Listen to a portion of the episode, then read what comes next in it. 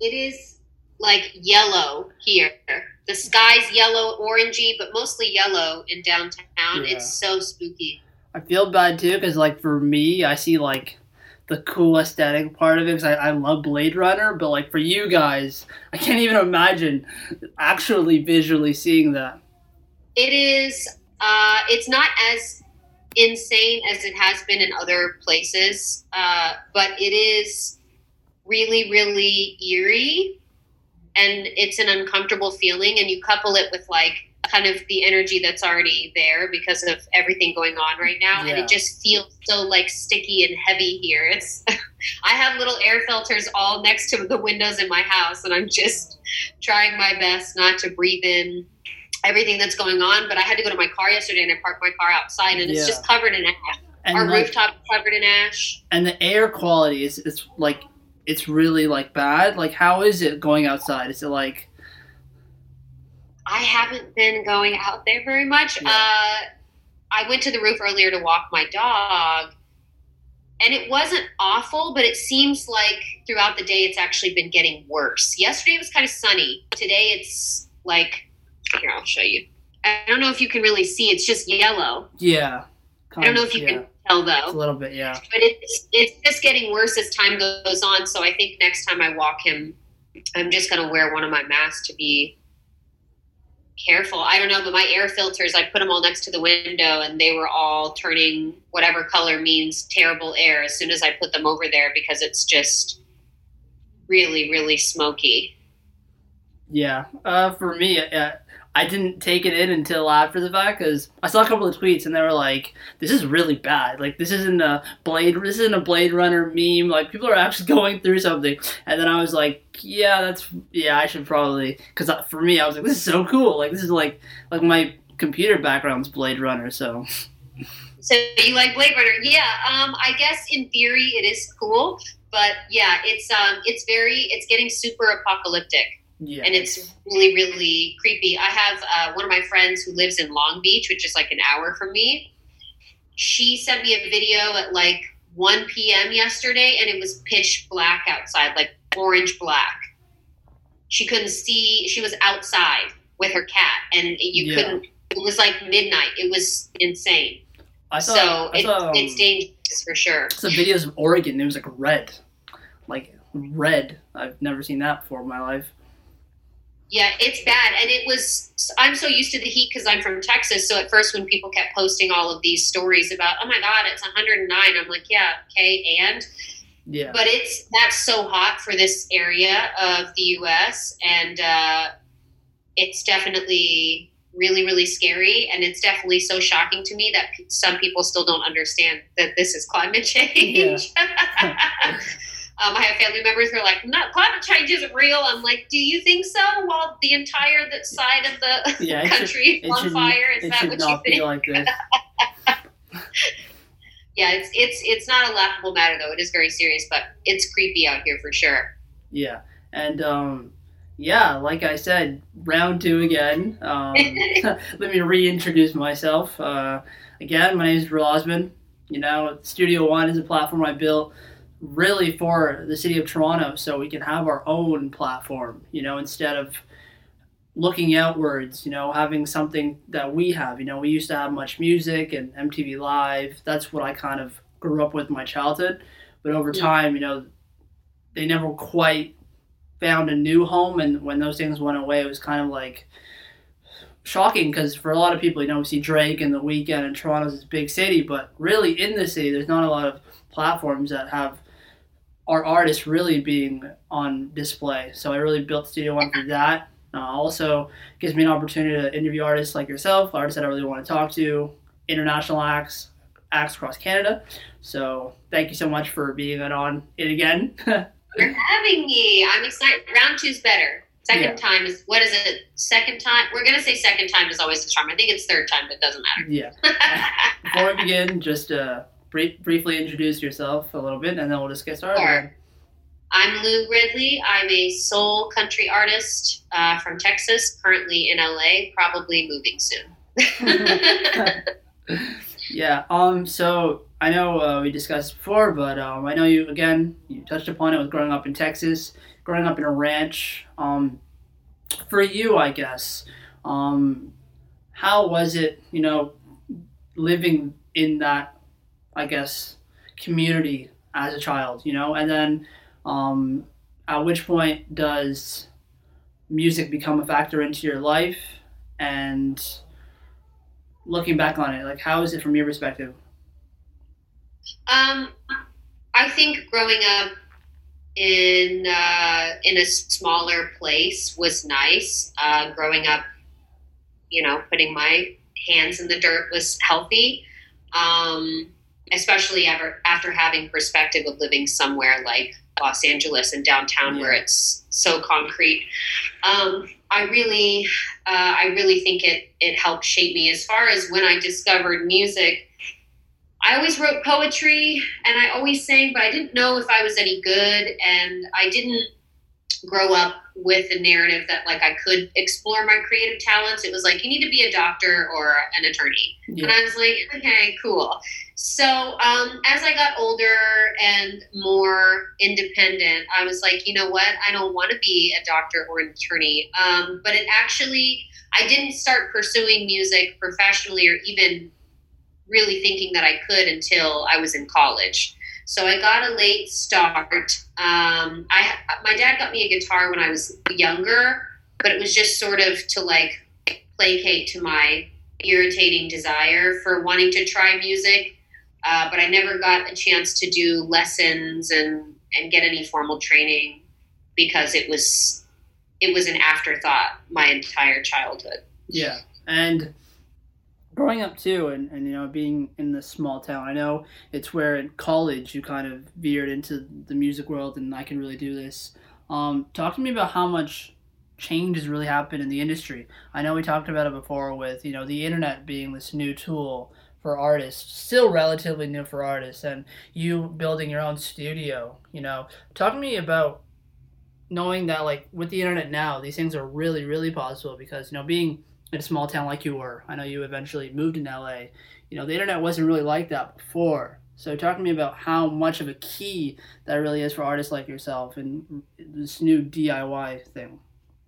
Yeah, so it's interesting because when I first started doing music, Twitter, I mean, I'm aging myself here, but Twitter had just sort of started to become a thing. And when Twitter first started, I fell in love with it because I could connect. It was a thing for the biggest people you can think of at the time were on Twitter and they interacted with you. So it's yeah. like this crazy thing where, like, I never really got into Facebook, I didn't get it. But, like, Twitter was this real tool where I was really connecting with real people who were out there in LA doing their because at the time I was in school, they were out in LA doing it. And I yeah. was like, this is crazy. So as time went on, obviously Twitter has turned into something else. I still love Twitter very much. Um, and then now all these other platforms have presented themselves. And I think that it's an incredibly valuable tool because it gives us as artists the freedom to connect with the people that are actually a fan and it also gives us the opportunity to create um, a brand and create an identity that people attach to without the use of a major label or like major label people telling you okay well you need to do this lane or that lane. I can make a song in my bedroom and put it on soundcloud. I don't have to worry and now like with distrokid and stuff i mean people can just release stuff and put it out into the universe and i think that that's valuable even as artists are trying to figure out exactly their identity as an artist and as a creative having the ability to experience that with an artist for people is really exciting. That's why you always yeah. hear people like oh i knew the Weeknd way back. I used to find him way back that people love that shit. People like growing with artists and yeah, now sure. they can do that in a very unique way. And for me i love responding to messages and communicating with people that could be doing anything in the world but are choosing to listen to my music or support me as an artist. That's i talk to y'all all day. I don't need to do anything else. Yeah. so yeah. it's an incredibly valuable tool. I feel like people are so it becomes so normalized people really do like forget you know? Like on the note of twitter you know uh, me following biz and him sharing your music is how i discovered you. It's it's things like that weren't possible back you know in the day. You know, I know I'm only 25, but I grew up with LimeWire, so I'm not too far away from that whole, you know, lifestyle. But um, going on to Cowboys Don't Cry, Cowgirls Don't Cry, um, that EP, um, for you, were you in the process of like I'm just gonna release music, um, and see how it goes, or for you as a fan of music, were you like this is my EP, I want it exactly the way I want it, um, you know, the even cowgirls, you know, going back to that kind of um, lineage of being on a farm and things like that. How important was that all for you? So, um, when I first started pursuing music, there was a period where I got a lot of attention from labels because they were like, who is this tiny little white woman with this voice? But fortunately, nothing really panned out. And after that time period passed, I tried to mingle with different people and get in different sessions, and something just didn't sit right with me. And then I was in a relationship for a really long time. And during that relationship, I was putting a lot of energy into the other person and not a lot of energy into myself. So I went years without doing anything except writing things down in a notebook. And I took a break from music because uh, I was just like, you know, maybe I'm not going to be able to do this professionally. Like, I'm always going to be a musician. That's not going to change. But perhaps a profession in it and income with it isn't in the cards for me, um, which is not the case at all. But it's, I went through a period where I felt like that. And yeah. I think a lot of people do in whatever kind of creative field they're in. You kind of hit this low point where you're like, does anyone give a fuck about what I'm doing?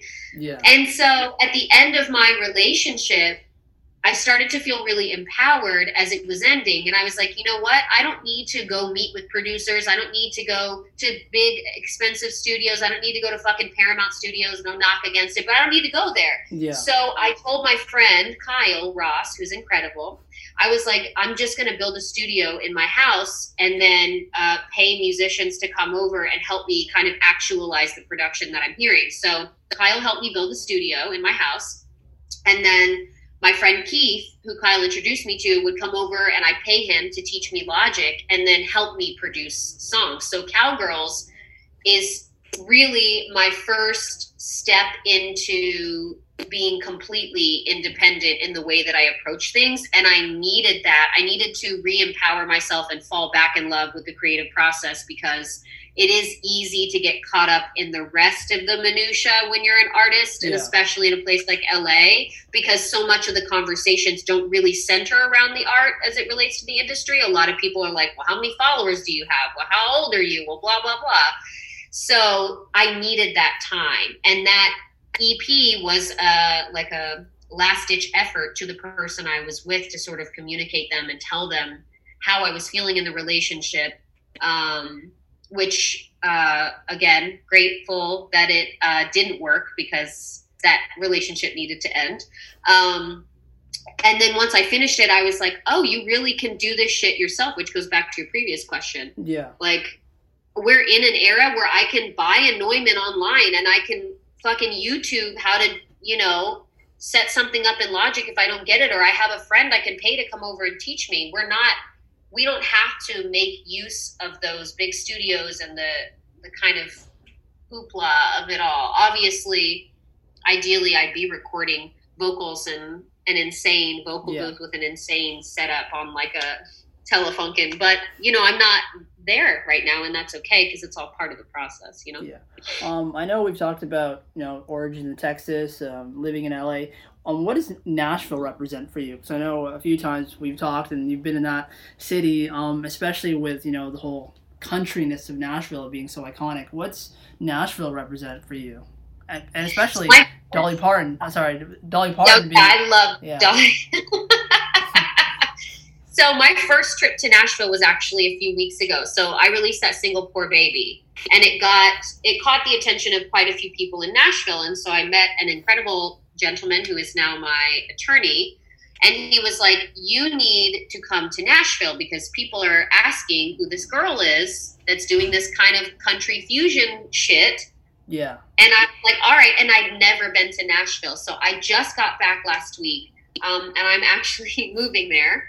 Um, it was incredible. And for me, I I got really re-inspired about my relationship with the music industry because there the conversations you're having with labels and publishers and songwriters and producers has a totally different uh, energy than it does in LA. And of course, there are good people everywhere. But for me, Nashville really makes a lot of sense. And my attorney was getting me in the room with incredibly legendary people.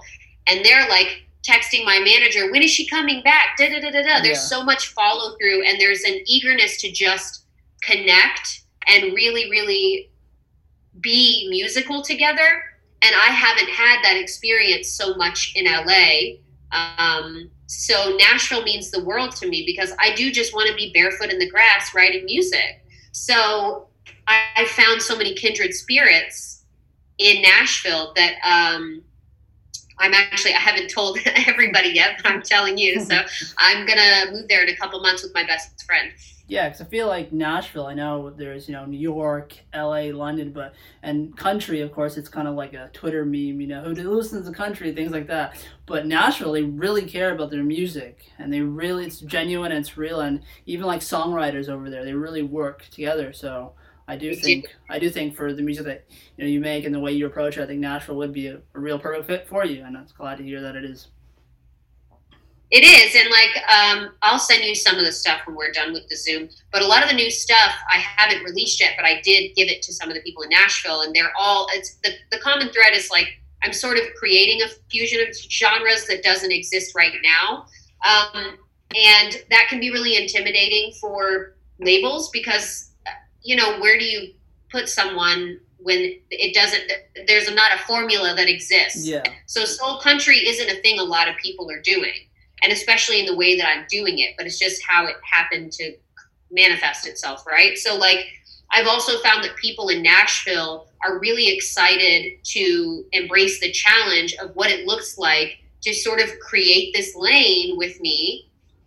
Um, and I love that eagerness to do something new and be a part of something and sort of just collaborate on it. I found that to be really exciting. So I'm like, okay, I need to just be out here. And I found a five bedroom house for what I pay to live here in LA in a tiny loft. So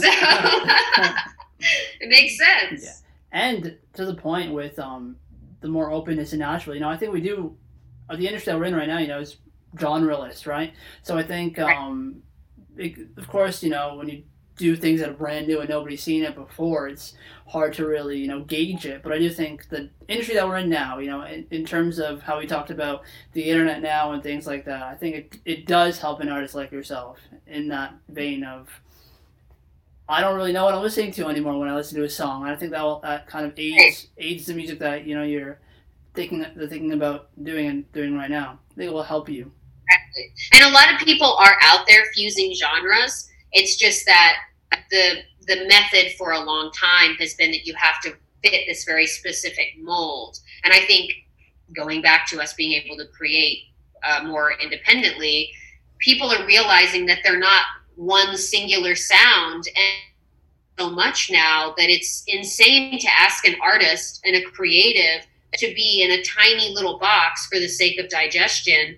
I think that that's an insult to those of us who are consuming as well that we're not smart enough to be able to conceptualize a yeah.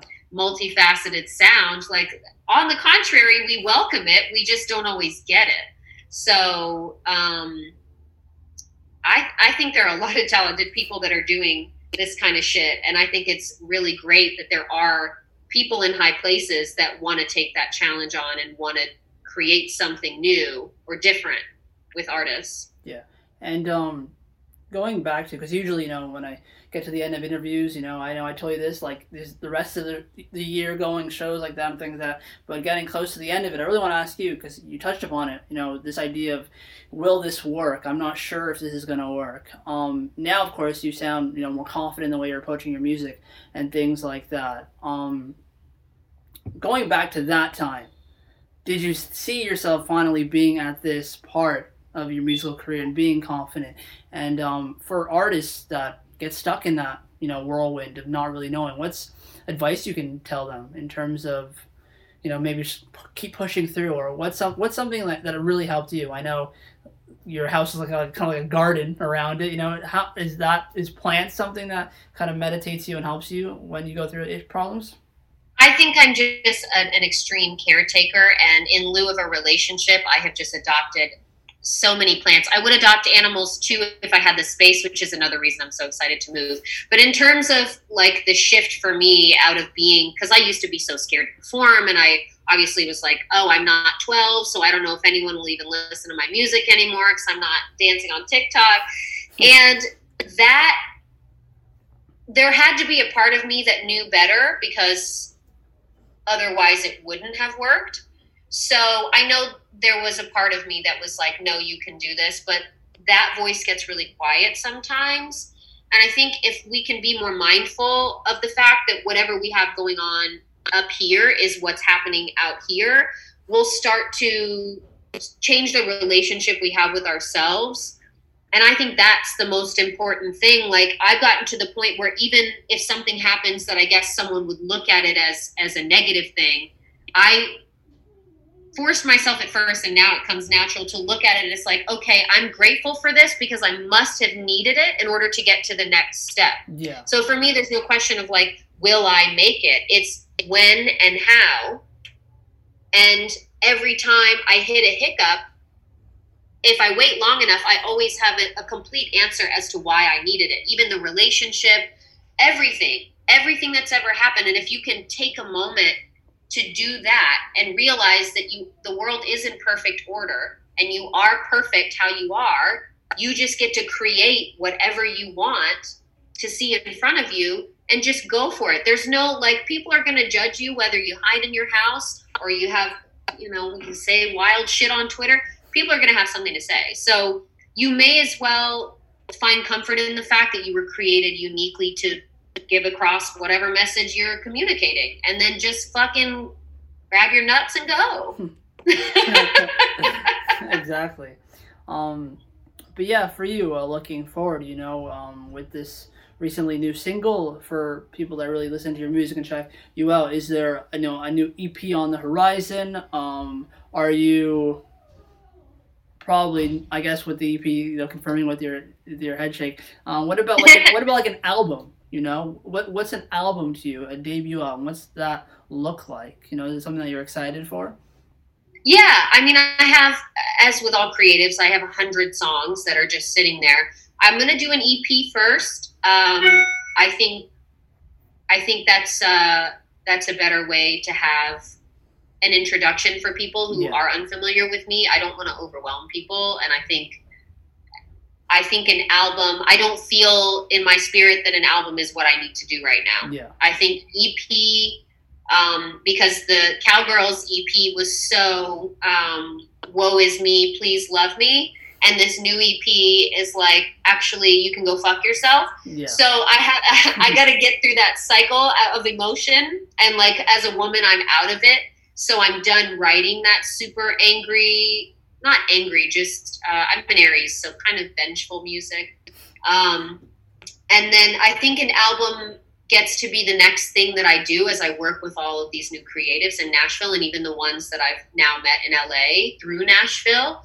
Um, but I would also love for the album to be something that has a large machine behind it so that I have more opportunity to reach more people. Because although we can create all day independently, um, there is still there is still plenty of gatekeepers and processes in order to get the exposure that every person truly deserves, but that is more difficult to get playlisted and all that kind of stuff. Mm-hmm. So EP is soon, and album is when the machine gets even bigger. Yeah.